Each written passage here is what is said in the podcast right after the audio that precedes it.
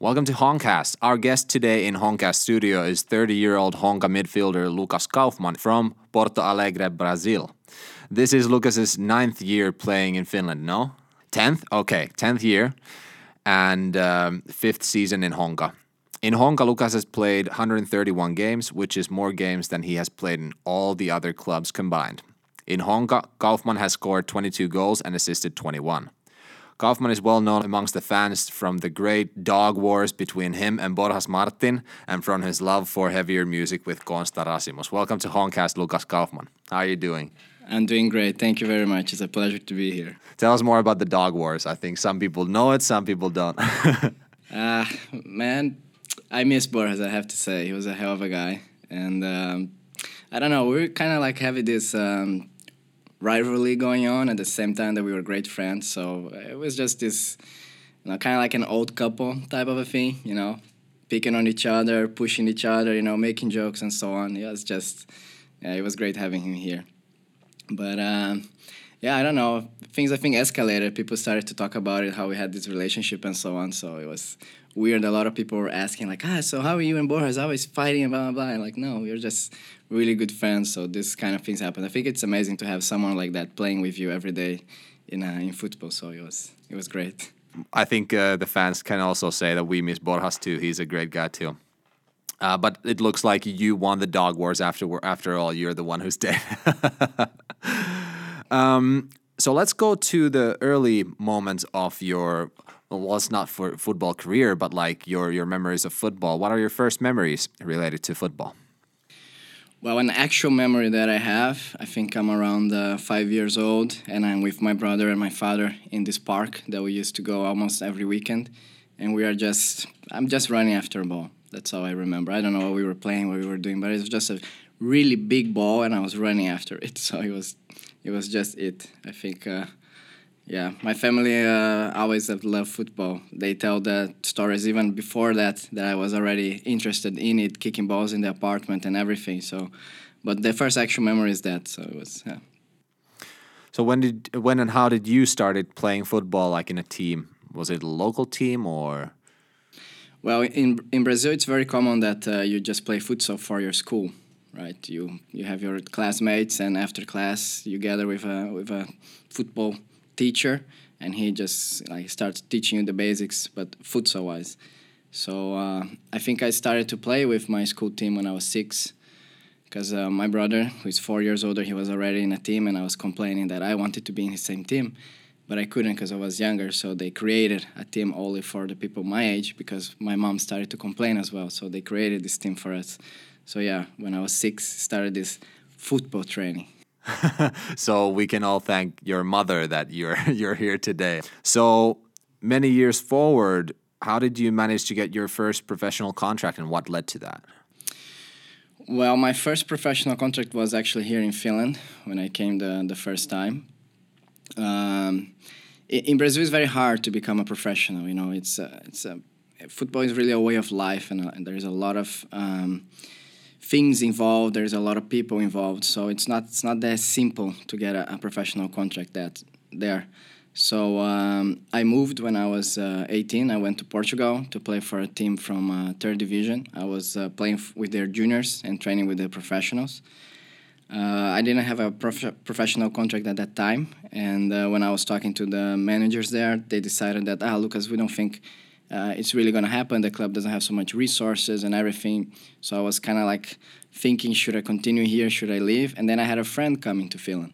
And then he asked me if I would like to join him. And uh, 19 years old, nothing to lose. I said, yeah, of course, let's go. I mean, Finland, I didn't know so much about it. I knew that it was cold in here, obviously. So I, I took the opportunity, and thank God I did it. It was a really good first year, and everything that I have now begin begin with that. So yeah, great choice. Let's talk about before that. Like you said, that there's a, a big, there's probably a huge competition for getting professional professional contracts in Brazil. Like you probably played in some junior leagues in your city and and you kind of probably moved around like tell us a little bit more about that like brazilian fight for getting the the professional contract yeah so to give a perspective, uh, I'm from Porto Alegre and we have two big clubs in my city, so Grêmio and Internacional. They are in the first division of Brazil. They have really good uh, youth teams and everything. So when I was 10, I was playing for Internacional and I stayed there until I was uh, 14, right? And in that time, uh, there were a lot of players coming from uh, different states and uh, different countries, and like uh, every every month we had new players coming with, uh, you know, some different background, and the coaches had a lot of expectations for those players. So like it's it's a lot of players, and and those clubs they don't have a, a thing like. Um, we're to give you time for you to progress as a player and become a professional. If you cannot give results when you are 12 years old, you're out because those clubs they they, they live on that. They want this um, the youth teams to to succeed. They want to be seen as like really good when they're under 12, under 13, which is kind of absurd. I mean, you are a child. You know, it's it's hard to to give results and live with that sort of pressure when you are that young. But uh, that's that's the mentality in Brazil, or it was at least when I was there. So it happens a lot that um, there are players that are coming that have their identity changed and the age is not the age that it says it is. So basically, when I was 13, we had to play with players that were like 16, 17, you know, pretending to be our age because uh, unfortunately in Brazil is a way of life, is a way of getting out of, uh, let's say, poverty, reality, and everything. And it, it's a way to succeed um, rather than maybe I don't know, getting a degree in uh, economics or anything. You know, football is definitely the the way to to succeed in Brazil. So that makes it really hard. It's a very small percentage of players that actually make it to the professional level and can get out of the situation. So it's it's a lot of sacrifices for something that sometimes do not give you the return you expect. So when I was 14, uh, the club uh, asked me to leave in a polite way and uh, and then of course I, I moved around. I played for uh, smaller clubs around my area. Luckily enough, I had uh, a friend with me. that were also uh, let go from the club at the same time, so we kind of like stick together. So we made those teams uh, um, more like a, feel more natural for us to move there, and uh, we actually succeeded in those smaller clubs. We could almost play equal with with the bigger clubs and then uh, of course then i moved to another club in my city uh, but then at that time i think you're kind of like not really giving up but starting to think about other options and luckily enough i'm from a family that gave me support to choose pretty much any anything that i wanted to they always supported me and uh, of course my father was more the sports guy but my mom made sure that our grades were good at school and that for example i had uh, extra classes in english even though I hated it, but now it really paid off. So you know, I I was lucky enough to have this uh, uh, family behind me that had this understanding that football may not be what's going to guarantee you a future. You know, so you have to have something else. So I was able to uh, continue in school, and uh, by the time I turned 18, I was already into a university in Brazil. And then it came out these other opportunities to move abroad and so on, and, and I took it and but now, of course, I also got a degree here in Finland the same time that I'm playing. So I kind of like, you know, my mom still keeps on like pushing, like, shouldn't you do something else? You have some free time. shouldn't you take a master? Shouldn't you do this? So yeah, I mean, the, the, it's important to be able to to have this understanding that uh, even though football may be the like way to escape, sometimes it's not the case, and you need to have a kind of like a plan B. So yeah, that's how I came to Finland and why. You know, it's it's not easy to be in Brazil and, and be a football player. You know, the the conditions are not the best and the competition is really really high. And of course, Brazilian players are naturally really good. So it's um, yeah, it can be an unfair fight from time to time. So is it quite normal for Brazilian like 18 year old to just take the first chance to move out of Brazil to play football? And and what's what's the like kind of uh, me- mechanism of, of taking those young players to go abroad. To, you must be like there must be scouts and, and teams wanting to get Brazilian players from all over the world. So you might end up anywhere.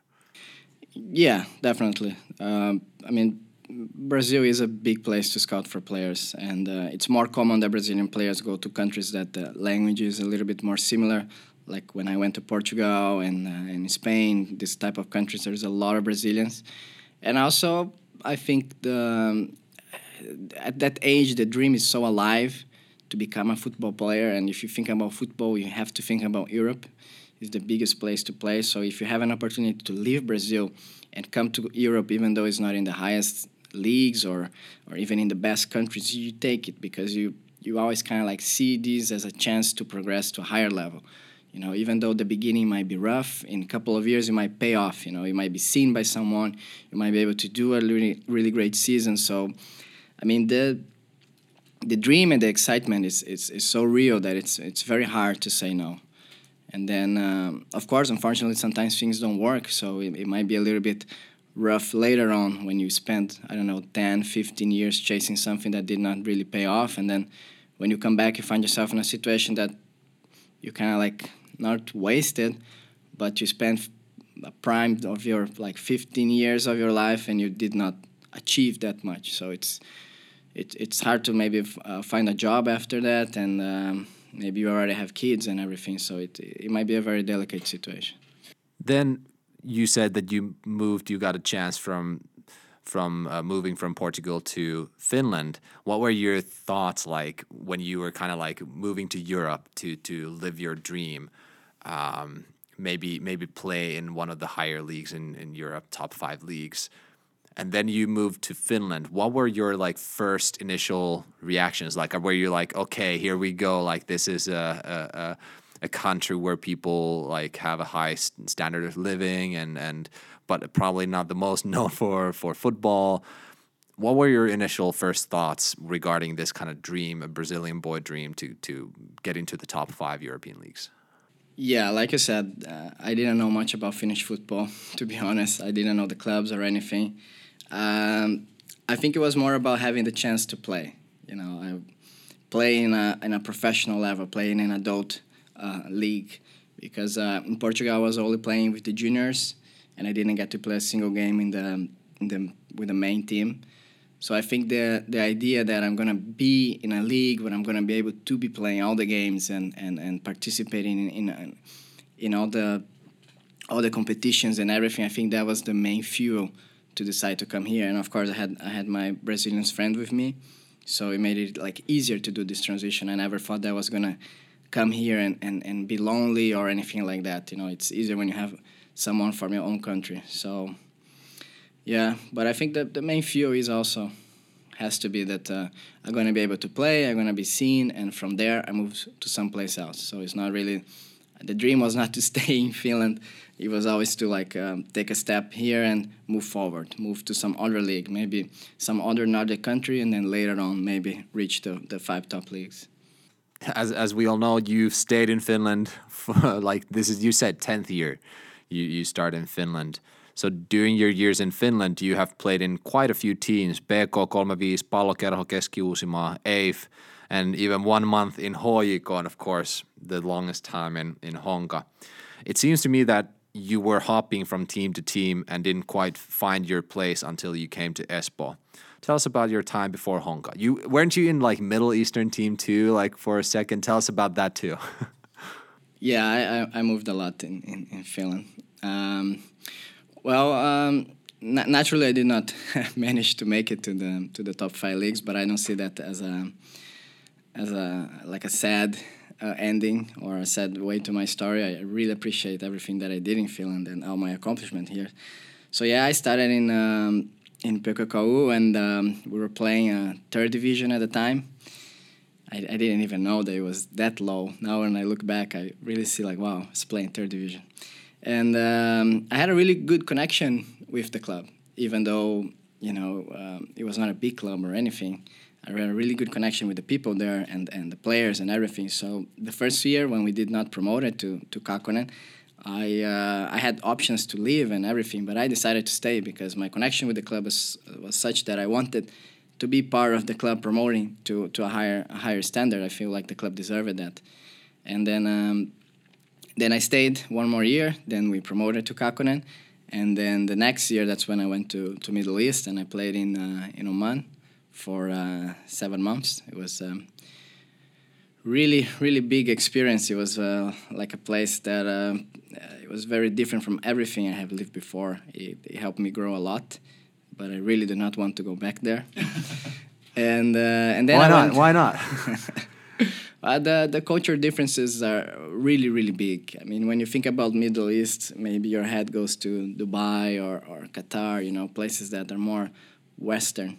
But um, Oman is still very very close to their roots and everything. So it was a it was a very hard place to be. It wasn't so easy to communicate with people. English was not a very fluent language there, so like my time there wasn't was I didn't appreciate it. You know, like. Um, uh, when I think about leaving for football, I I like to enjoy the daily basis activities, not only about training and everything, but the things you can do in a city, the people you get to know, and everything.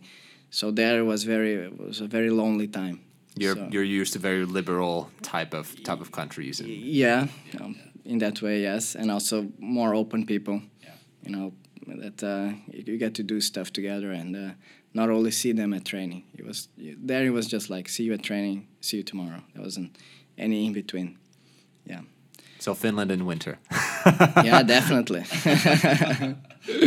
yeah, but uh, the competitions were great. I mean, um, the the teams I got to play against, uh, we had the Gulf Cup and um, the Sultan Cu- Cup and everything. So it was, in, in football wise, it was was very interesting. But uh, leaving was very very hard, and um, it's not it's not something that I, I, I look for for myself when I'm going somewhere. I like to be able to um, you know live in a way. And then, uh, then after that, I came back to Finland again. I went to PKKU. This time they were in Kakkonen. They remained there. Then we were not doing so well that season. Uh, so in the middle season, I moved to to Ekenäs, to AF, and then uh, they were leading their group at the time. We managed to go to the playoffs, and then we promoted from Kakkonen to Ykkönen. Then uh, I played the next year, the whole year there with them at Ykkönen and I also had a very strong connection to that club. You know, I I, um, I got very close to the people working there, and I knew all the players. Like it's a very very friendly team. The city also really supports the, the, the team. You know, it's like the whole city is AF when it comes to sports. So like it's it's it was a very great feeling being there and, and like you go to the market and the little kids they know who you are you know and they kind of like shy to say hi or no so they say Kaufmann, hi, hi. So you're like, ah, hello, hello. And the parents are very happy and everything. So it's like a, it was a very, very different feeling being there. You know, I, I think it was one of the places that I felt the most welcome.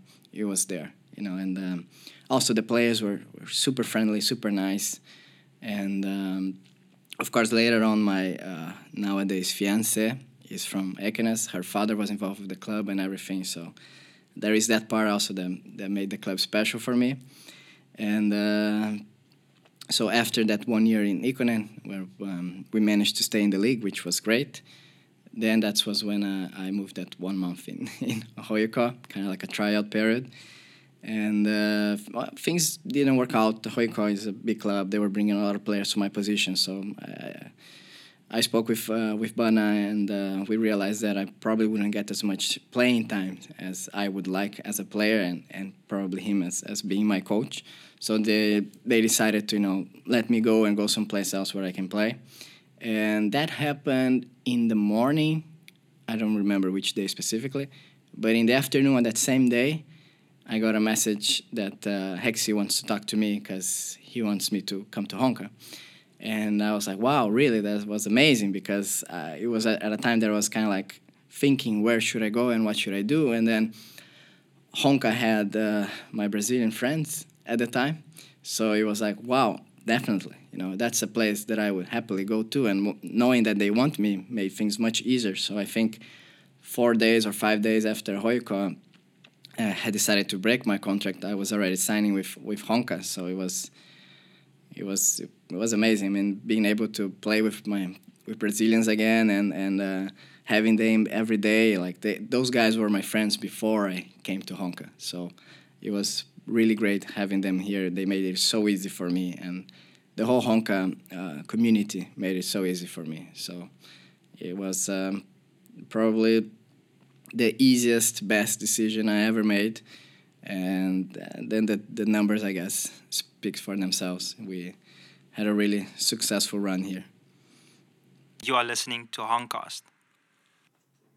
So, Lucas, you mentioned your numbers earlier. That the numbers speak for themselves, and uh, let's let's repeat the numbers. I said them in the intro already, but you've played respectable 131 games in in Honka, and you have scored 22 goals and assisted 21. That's a, a good number, I have to say. You clearly have found your place here in Espoo, and uh, you told us a little bit more about how you ended up here. But tell us about the the first year in Ykkönen, and please tell us more about all these like Brazilian friends that you've made. Like, uh, who who did you have a best connection with? It's hard to say one person. I think we we were all really great together. Um, they they were they were just made every day so easy. You know, it's uh, I don't know like even though when the when you're having a bad day or uh, you have lost the game on the weekend, it's having them there and, and, and, sharing this these feelings and these frustrations and uh, what you expect for the next game and so on. It was just there is there is something special about being able to speak on your own language, you know, and uh, and having this type of thoughts and discussions with them and everything. Like uh, it always turned out to be like a, a positive thing afterwards. I mean, I think that's something that um, they had that maybe not even I have is this uh, positive approach to towards every day. You know, the guys were really really positive and. Um, and I mean, Silva was loved by everyone. You know, Still such is. a great, yeah, such a great guy. You know, to to even nowadays when he he's now living in, in Helsinki, we try to meet uh, at least once a month, have a barbecue, play some football or something like that. So he's he's just an, an amazing guy. And then Melo also. Melo is such a positive guy. You know, that guy doesn't matter what's happening. He always has a smile on his face, and it's contagious. You know, he's just he was such a happy presence, even though there were games that he wasn't playing and he wanted to be playing. He still passed this such a strong energy that it's you know it's hard to find. He was a really special guy, and then Douglas also, you know, such a good player, so much technique, and uh, it was just amazing to have them there. It made the days very very easy and uh, yeah, I mean, some people might have seen as a step back because I was playing Liga with PK35 and went to try out on HJK, and then I end up going back to Ykkönen. But um, I had I had a talk with Hexi, and um, we kind of like discussed the project for Honka, like what made Honka an attractive choice, what was their plans for the future, and how well would I fit in that future. So Ykkönen was the first step, so I've, I think we just did what we had to do. We stayed one year in Ykkönen and we managed to promote to League straight away. So we got the job done. And um, of course, there, there was a troubled season, I have to say. Like, not we were not always at the top. You know, there were times that everybody was kind of like doubting us. I remember that uh, when we lost to Copa away 3 0 you know, you the fans were like, ah, you know, you guys have to to do better. I, I really I really don't know what's going on because you guys were shouting Finnish, but I heard a lot of Pasca, a lot of Vitu, so I was okay. That cannot be good, you know. But um, yeah, luckily we we we bounced back. You know, you guys supported us throughout the whole way, so it made it easier for us to to be able to to defeat HIFK in the end and uh, made the promotion. Yeah, and then. Uh, well, after that, of course, you, you come to Liga and then um, you want to make your team stronger. You bring more players. You try to bring some sort of like new level of professionalism and, and, and demands from the team, from the players. And um, I think that's one thing that makes it, makes me very happy with, with my numbers and my performances that um, we progressed throughout the years and I was able to keep up with the club, with the necessities of the club, the demands of the games and everything. So even though we were going a step higher and the demands were higher, I managed to keep on playing every game and still being able to to participate effectively in our game style and, and in our good results. So I think I'm very happy that I was able to keep up with the with the club and uh, at the same time that the club was um, becoming better, I was able to improve my game as well. So that that was something that I'm happy for myself, obviously, but also for my, my teammates and, and all the coaches that were involved that they were able to help me get to to to a place where I can make the difference for that club, even though we were in the in a higher level. And um, the highlight of that would be when we when we played the Euro qualification. I was able to score a goal and give a pass. So like that was like the highest we ever been, and I still was was able to to be an important factor for the team. So I mean that that shows a little bit of maybe my importance in the club and, and how well the club was able to make the players that were there already playing in Ykkönen to be able to you know succeed in, in, in a higher level you know. It sounds like this is a story that we hear quite often in honka like we we take roba or tim murray for example besides you. You come in when you were in in Ykkönen or early times in earlier times in the project that honka honka had from going from second division to the the Veikkausliiga you guys have have grown with the team with the demand level going higher and higher every year. And now we're at the level where we're actually competing to get to the European Cups. So, so what is it that makes Honka such a, a great place to develop as a player? Well, I think mostly is you have to have the belief in the player, right? You have to believe that he's gonna succeed. You know, you need to give him time to to adapt. You need to give him time to you know grow a little bit of experience. You know, grow a little bit of this. Um, I don't know if it's the right word, but a little bit of a shell. You know, a little bit of something that um, can make him play these uh, high demand games in a more uh, relaxed way. Because it's not easy. I don't mean by any ways that every game that I played have been amazing. Obviously not. You know, there's there are games that are a little bit rougher. There are things that are, don't really go your way. So I think it's important that the coaches, the, the teammates, and the club have a, a, trust in the players and give them time to develop and to be able to perform in their higher level. Because, like, the greatest example is Roba, definitely. And back in when we were playing in and Roba was coming in as a striker in the end of the game. You know, like go there, you're tall, go there, do something. You know, and and nowadays he's a national team player. You know, nutmegging. Um, Shaqiri in the in the uh, friendly game. I mean, like uh, what greater example you have than that, you know? So I think it's important that the club can see the potential in a player, but at the same time, you need to know that it might take one, two, maybe three years for that player to really develop and become like a like a top level player for the Finnish league and possibly and hopefully for the other leagues as well. So I think it goes also in the in the coaching style and in, in the preparation, uh, mental and physical that the, the sport demands and everything.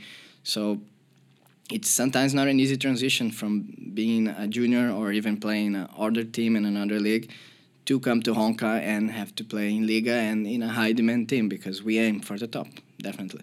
But I think uh, the coaching style and uh, the atmosphere that we create for the players within the players makes it a little bit easier for everyone to develop at their best, you know, to be able to perform in, in, in their higher standards. But sometimes it doesn't happen. Unfortunately, some players, uh, we had to had to let go a lot of players throughout the years. You know, like um, my Brazilian friends, they they stay only I think seven months throughout Ykkönen, and then the club, the demands of the club were were were too high, and uh, they couldn't keep up. It, it happens. So I think there is a little bit of um, how can I say. Um, you need to have this transformation. You need to be able to adapt to the demands of the club as well. And, and football is a very dynamic game. So, of course, uh, the club is going to give you time, is going to give you patience. But at some point, you know, maybe that decision has to be made when the, the results really don't come. So, it's um, it's a little bit of a very thin line between you know trusting in a player and understanding when it's time to make a change. So I think Honka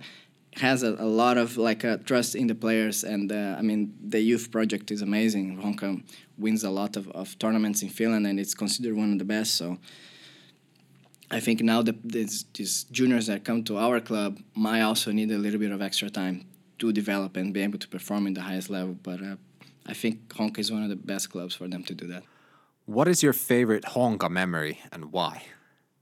Well, I think uh, when we when we won against uh, in uh, 2019, and uh, we were able to qualify to to Europe.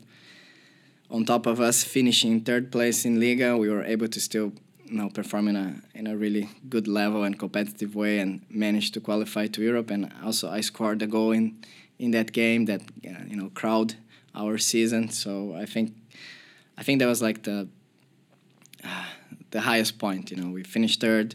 We went to Europe. I scored a goal, so it was like a really really good feeling of uh, after everything that I've been through in my career and after everything that like Honka has been through. We were in Ykkönen not many years ago, and now we're going to Europe. You know, we were really like, ah, we we done it. You know, we are putting Honka in the like in the top shelf. You know, we are like fighting with the with the top clubs, and we're gonna go now to European competitions. So it's like we are kind of like giving life back to to Honka and. Uh, and also having all the supporters there and everything, it feels like yeah, we done it. You know, like you guys been here with us for the past I don't know how many years, but now we done it. You know, we are at where we should be. So the feeling of uh, accomplishment was was really good, and also being able to share with with the teammates. Uh, we had a really good group that year.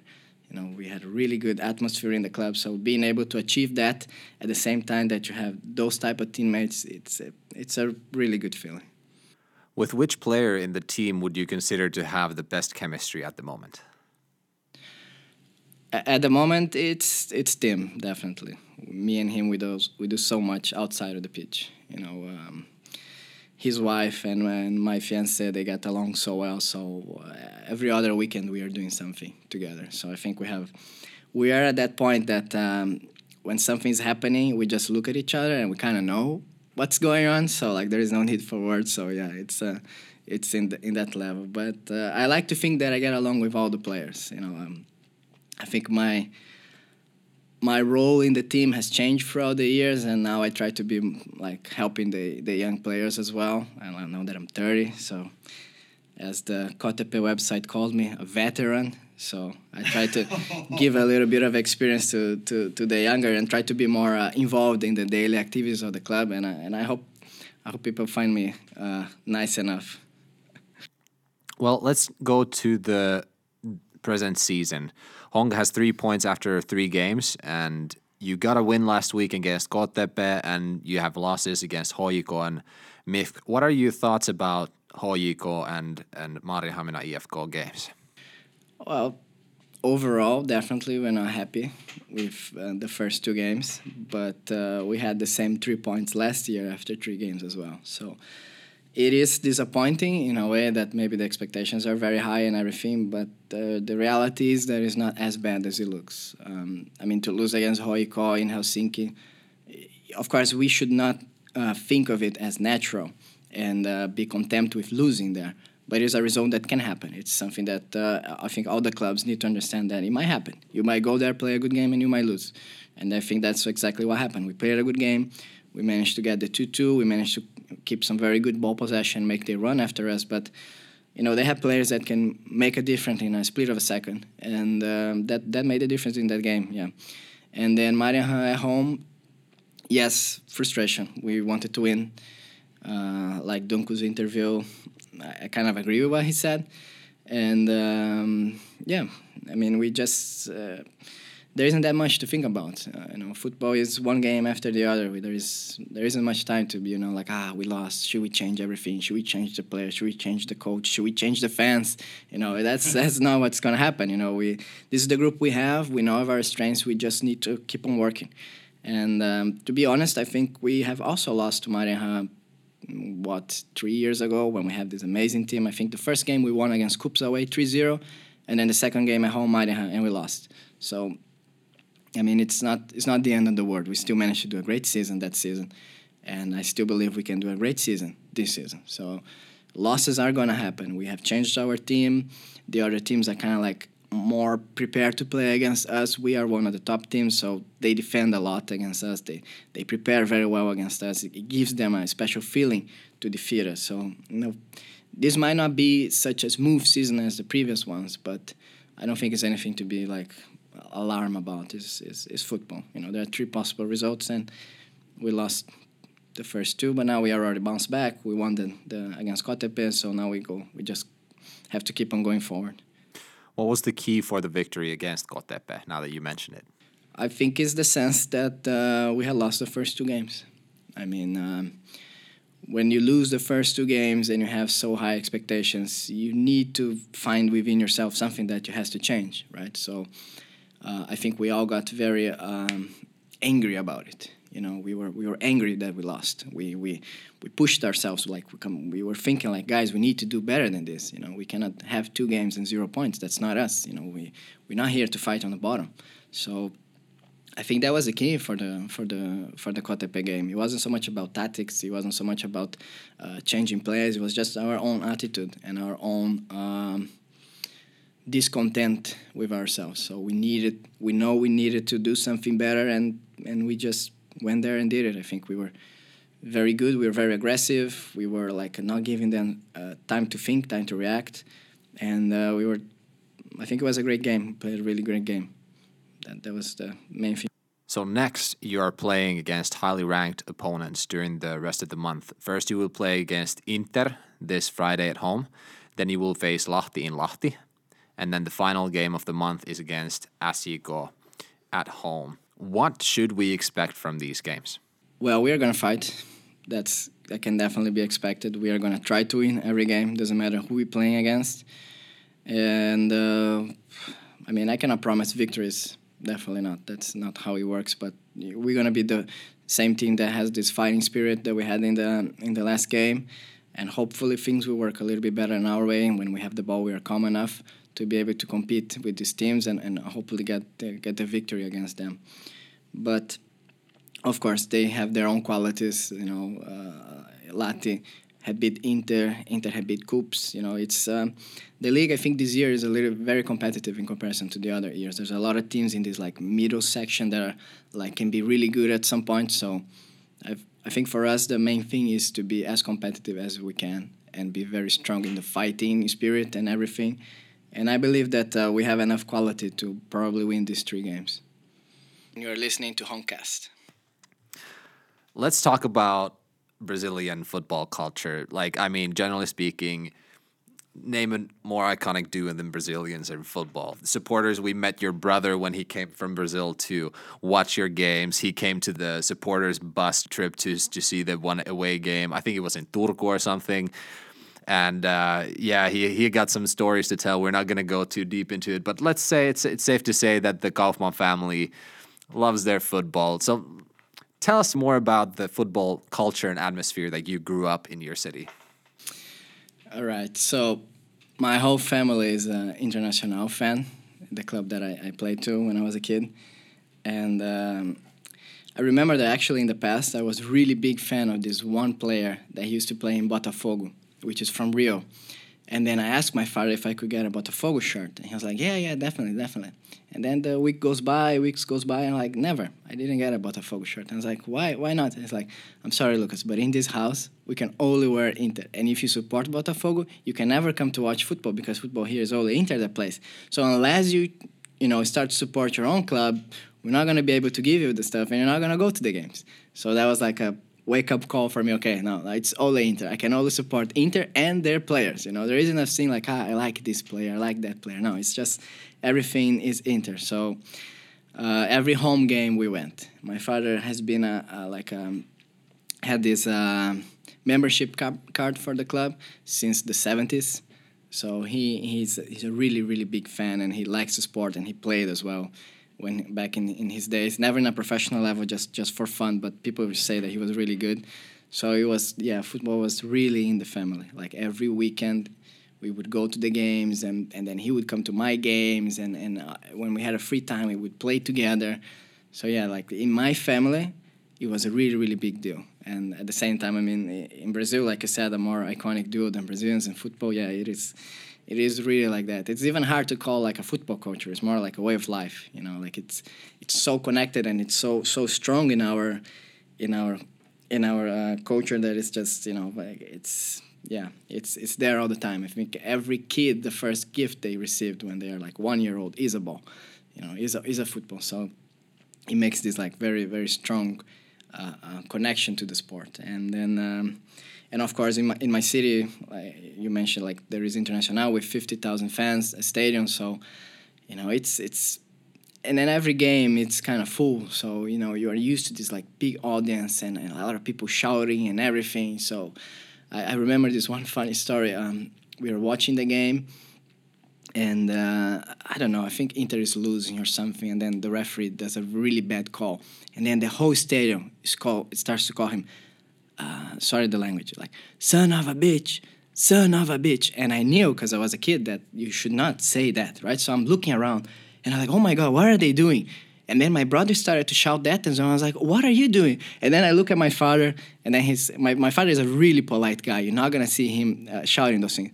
But then he looks at me and he say, "Okay, in the stadium it's allowed." And then I go like, "Son of a bitch, son of a bitch!" And I'm so happy, and I come home telling mom, and she's so angry and everything. but yeah, you know, it, it, football, the life in the stadium is different. You know, like those kind of things are allowed. So it's uh, it's um, it's it's different to, to compare to, to other places. Like in there, it's so important that it's kind of bad because if your team loses, you're gonna be angry when you get home, and your whole week's gonna be shit just because your team has lost on the weekend.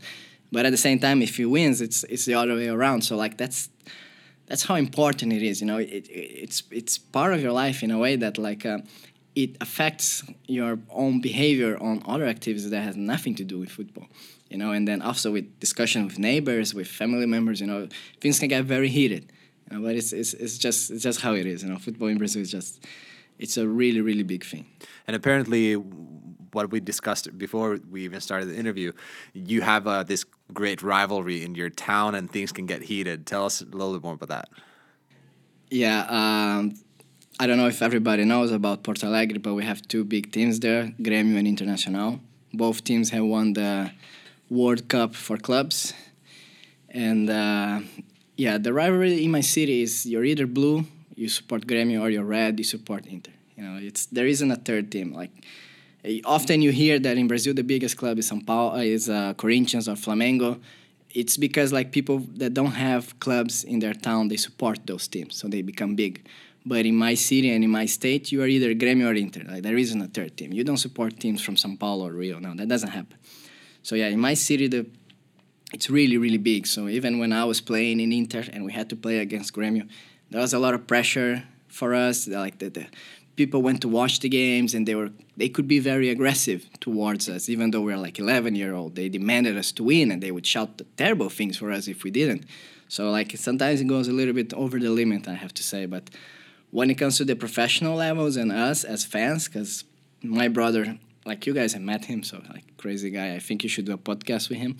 But anyway, uh, he was always very involved in like the in like the fans in Internacional. Like the, it was important for him and for the people he knew that Inter would have like a strong fan base. That was not um, an organization as it used to be in Brazil in the 80s and in the 90s this uh, the, each club had their own organization as a fan like they had like a like a it's like a secondary part of the club that took care of the of the fans and the flags and everything, and that was very bureaucratic and it was very hard to get into it because the people like they kept it very close uh, uh, doors, almost like a, a, mafia type of a thing. So uh, he participated in this movement that be, made the the fan group of the club become like a more popular thing. Anybody that wants to shout, anybody that wants to support the club in a more intense way could participate. It was just you just go to where they are and you're part of it. So we started to uh, to go there as well, and uh, of course with the rivalry with Grêmio, uh, both stadiums are very close to each other. Like it's a two and a half kilometers. Uh, used to be Grêmio changed stadium. They were they got afraid, I guess. So, uh, but back in those days, uh, when you were gonna play against Grêmio, we had to walk from Beira Rio to Olímpico. Those are the stadium's name.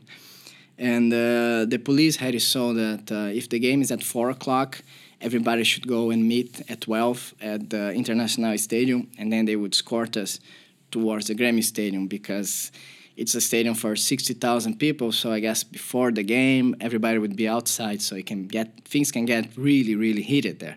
You know, it was um, very.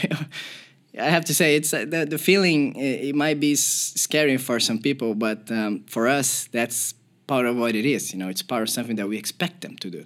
You know, we as, as we are arriving to to their stadium, we expect them to throw stuff at us, uh, shout any kind of thing they wanted, and the police running around. Like it, it is expected that to happen. You know, it's just how it is. Yeah, but um, we were so into the football culture and, and what really is it that uh, we did not want the police to kind of like escort us. You know, like it's kind of like too safe. So we decided to start going later to the games. We started to miss this uh, police court from uh, Beira Rio to, to Olímpico, and then we started to show up later in a group of, I don't know, maybe 100 guys, and we would just walk ourselves into the stadium. You know, like we have the tickets, we want to watch the game. You know, whatever happens, happens. But we are in our right to go at any time we wanted to get there. So, and then uh, maybe it was a little bit reckless, but uh, the spirit that you get and the and the feeling you have as you are arriving to a place where there is 45,000 people wearing the opposite jersey and like looking at you and they they was as surprised to see us without police escort that they could not believe that we were actually going to the game. So even them were like, wow, what are these guys doing? They must be so crazy that they didn't do anything to us. They wouldn't shout, they wouldn't throw anything because for 100 guys to go walking two kilometers towards 45,000 without any police, you gotta be fucking crazy to do something like that. So they were really surprised and they didn't really react so much. But of course, the moment we get closer, uh, the police saw it and then they call their uh, major or whatever. Then all of a sudden, there were so many horses coming to protect us and hit us a little bit because we we're not doing what they told us. And then things got really heated, and then there was a lot of shouting, a lot of like some bombs were thrown and everything. So it was like, yeah, you know, we and we have to say like maybe at the time you know we didn't feel so safe and so on but th- those are the memories. Those those are really what made us love the sport so much is having this like uh, some sort of like uh, interaction with the other fans. And at the same time you know the guys that are there. You know we, we knew the other fans. We were really good friends with one of the guys that actually was like one of the main heads of the Grêmio fans and afterwards, he was telling us, "Oh my God, what you guys did was crazy. We had never thought about doing something like that." You know, so yeah, the standards were like changing. The Brazilian idea of of, of football fans were changing, and uh, we took a lot from from Argentina because Argentina always had this like super strong movements, gathering a lot of fans, and there wasn't so much. Uh, it was it wasn't closed. It was really open for everyone, and you know, it's it's like a it's even stronger than the Brazilian football culture. Brazilian football culture is more like of the good players, you know, of the really good national team and the players with the amazing skills and the big smiles. But the fan culture, like that, this idea of having like a, like a strong fan base and, and like that the the country respects the club because of the fans they have and so on. That comes much more from Argentina than it does from us. So yeah, at that time that we were doing those things, it was like um, it was a really big thing because it was the first time it was happening. So we were kind of like pioneers in that sense. But of course, sometimes things escalated, and it happens that sometimes people get uh, smashed, and and it, sometimes it happens that people die, but not from those things. This is more like uh, mafia-related organizational teams and, and their own fans that want to control certain things and so on. It's not really this. The things that we do never really got into this like really. Um, hard feelings, you know. But sometimes, of course, you get a little rubber bullet in the back or something like that. But that's just part of it. So, from your perspective, from from this Brazilian uh, culture, how do you see Finnish football culture, and how has the Finnish football culture developed during your time here in Finland? I have to say that there have always been uh, fans for all the clubs I've been. There's always been this group of people that would like to follow the club and, and go with them everywhere.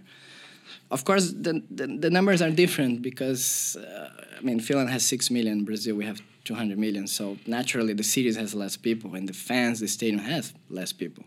So, but I think here, um, a lot of the people have very similar ideas. It's just you don't have so much, uh, so much resources and so much uh, people to participate in it.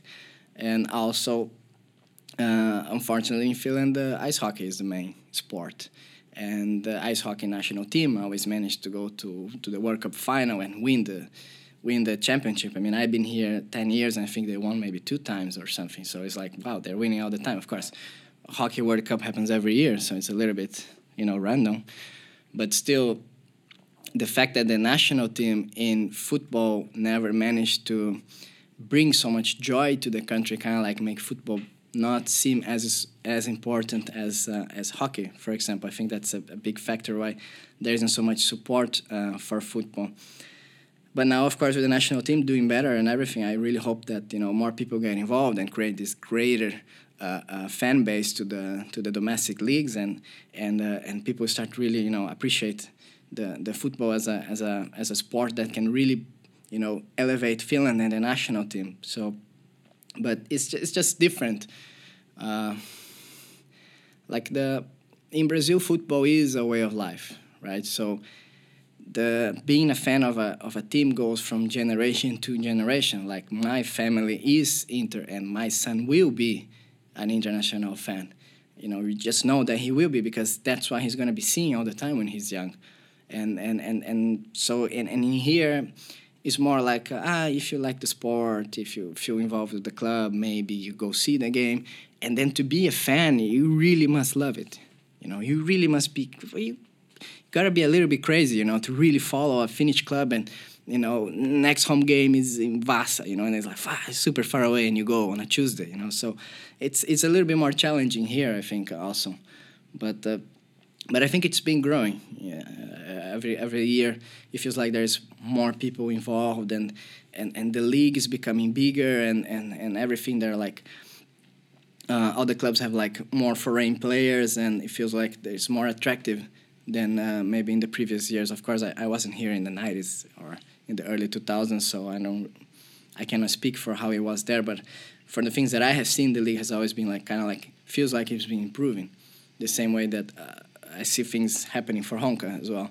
You know, our team has been improving, so I, the whole league has been uh, uh, having this like bust in a way, and that for me has a lot to do with the national team. The moment the national team uh, succeeds and uh, like now that they qualify for the Euro and everything, it makes the, the, the, youth, the young people like really look up to football and like, wow, you know, the national team is playing, you know, and then the whole country stops to watch and there is this this um, national feeling of like achievement when the national team succeeds. You know, you're proud of being a Finn when you see that they are, you know, winning against France in the in a friendly like ah yeah you know France won the World Cup we beat them so we could have won the World Cup you know that kind of feeling kind of like it feels a little bit ridiculous but it motivates the country into try to uh, you can see that football can actually bring something uh, in return for the country so it's like it's it's really important that the national team succeeds in order for this uh, change starts to happen or it's already happening so it, it changes faster but um, but of course it's it's harder because uh, ice hockey is such a big sport, so the attention is kind of like shared and and everything. But I really hope it changes. And from what I've been seeing, you know, there has always been a lot of people that love the sport and, and really support the club. So I I think it should it should improve with, with time. It's it's just hard to compare with, with Brazil. You know, we've been doing that for so many years, and uh, and it's just much bigger and it means much more for us than it does here. So it's, um, it's a lot of factors to consider. It is, yeah. It's Who is your football idol and why? Uh, in Brazil, you have so many as you're growing up. There are so many players that you kind of like look look to, but um, well, for us eh, from my city, of course, we love Ronaldinho because of he's from there. You know, he's from Porto Alegre. You know, uh, I seen him play when he was young, unfortunately, because he was in Grêmio and he was killing International every time he played. So it was really hard to be a child when, when Ronaldinho was playing for Grêmio.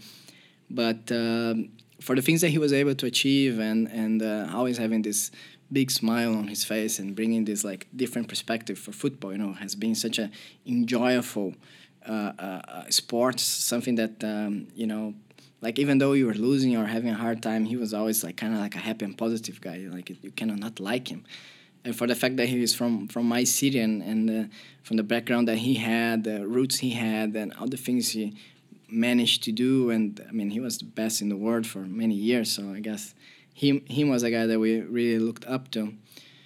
But my personal idol, I think, would have to be uh, Andrés D'Alessandro. He played in Internacional for I think 15 years of his career. He's uh, Argentinian, and the spirit he brought to the club. You know, his connection with the fans, and and his understanding of of the of the football culture. He was a guy that understood what it is to be a fan, understood the feelings from the from the stands, and he could bring that into the pitch and, and, and he could transfer that to his teammates.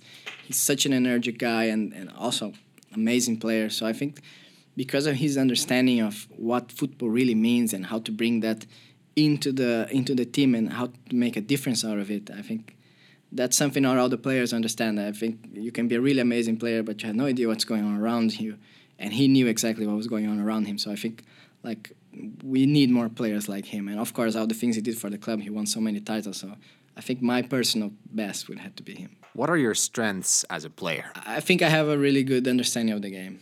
Um, I can read pretty well the situations as they're happening.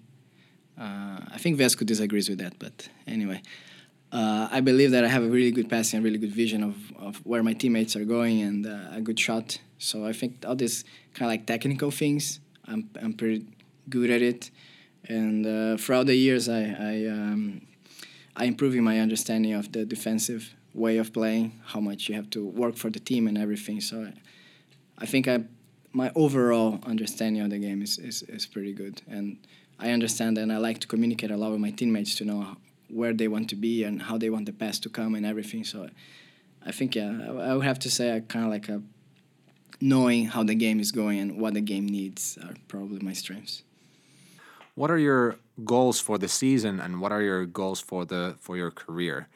Obviously, there's Euro games coming, so that must be a big thing for you. Yeah, definitely. I mean, uh, we lost last year uh, in the in the Europe, so I think this year the goal would be to go maybe one extra uh, qualification game and see from there what happens. But um, also be able to to qualify for Europe for the next year. So I think it's very important that we are every year there. You know, we become like a club that, you know, people when they mention Honka, they know, ah, yeah, European. You know, it's a club that goes to Europe. You know, I think it's very important for the for the for the club structure to have this this strong connection with being always in the top four, uh, even in, in getting to the finals in the cup or being on the top four on the league. It's it's important at the same time that you have a good club that you have results. So I think our goal should be this season that we we manage to go to the Europe again. So like uh, it's something that people should know when they come to Honka as well that okay this is a club that goes to Europe so the demands are high and everything and also for the youth players like they are playing in a team that the main team goes to Europe so like they need to know that like it's it's different in here it's not we're not just here to to be on the league and see what happens Now our goal every year is to manage to go to European competition being in the in the in the international football scenario so I think that's something we should keep keep on doing, and that's definitely a goal for us this season.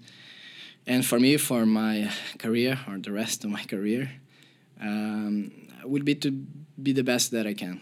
And now, now that I'm a little bit older, I think my role is kind of changing a bit to like transmit my knowledge to the next uh, uh, generation of players and so on. So I think my role would kind of be to you know help them into this transition from being a junior player to like the demands of what our league and our team has. So I think it would be more like this kind of like a mentor type of thing, but at the same time keep on playing and keep on being as important as I can for, for the team and always trying to to reach my, my, my best in, in, in every year and every game. I mean this year even though I turned 30 I did my best physical tests from ever. So it means that I can still be improving. I can still like be uh, an important key for for the club. So I, I, hope I can I can keep up with that. I heard that you are the guy in Honka who collects the fines from the players when they're breaking the team's social rules. How did you end up with the fine general title, and who has paid the most fines so far? Uh, I think in my first three years I have paid so many fines that it was just natural that I started to collect them, right? So yeah, now I know everything about it. It was uh, back in the days we used to used to laugh with Yoyo because he was the one collecting that, and he used to say that I don't have a fine, I have like a subscription because every month I was paying so much. So it's like, you know, and then Yoyo used to say, "Ah, Lucas, I have to thank you so much because you you are helping my kids through college and everything." So yeah, uh, so I started to see, okay, maybe I should be the guy collecting the money, you know, because I have two dogs and everything, so you know I can start to helping them out. No, but. Um, I, I don't know. I think nobody really wanted the job, and um, I was taking care of the cakes. You know, because for me that's the greatest thing about f- uh, football in Finland is the cakes for everything, and then I think it was just natural that I started to, to collect the fines. You know, I was always annoying with the players, telling them to bring cakes, so now I'm just annoying with them, telling them to pay their their sakko. Uh, I think I think Eddie is the guy that pays the most sakko. I don't know. He, I think his his clock doesn't work. He's always late for everything. It's it's, it's sometimes even a little bit sad to give him sakko because he has so many. I, and I tell him, okay, Eddie, just just tell Honka that this this month your salary comes straight to me, man, because you have so much sakko. I don't know what you're gonna do. And he's like, ah, Lucas, please, please, no sakko, no sakko, come on. Unfortunately, I have to give, yeah. So now that you're the Sakko Generali, has your your level of Sakot gone down, or they still say the same? Do you still have to find yourself? Oh, well, I still put my my name there that I need to pay, but if I get the money or no, nobody knows. no, I always pay. I try to be as honest as possible. Just put in there whoever needs to get gets, and everybody pays. And I try to use the money really not for my dogs. It was just a joke for collective uh, uh, team things. You know, I try to really um, make us do something that we are not usually using the money for. Because in the previous years, um, this is a little complaint for Yoel if he's listening.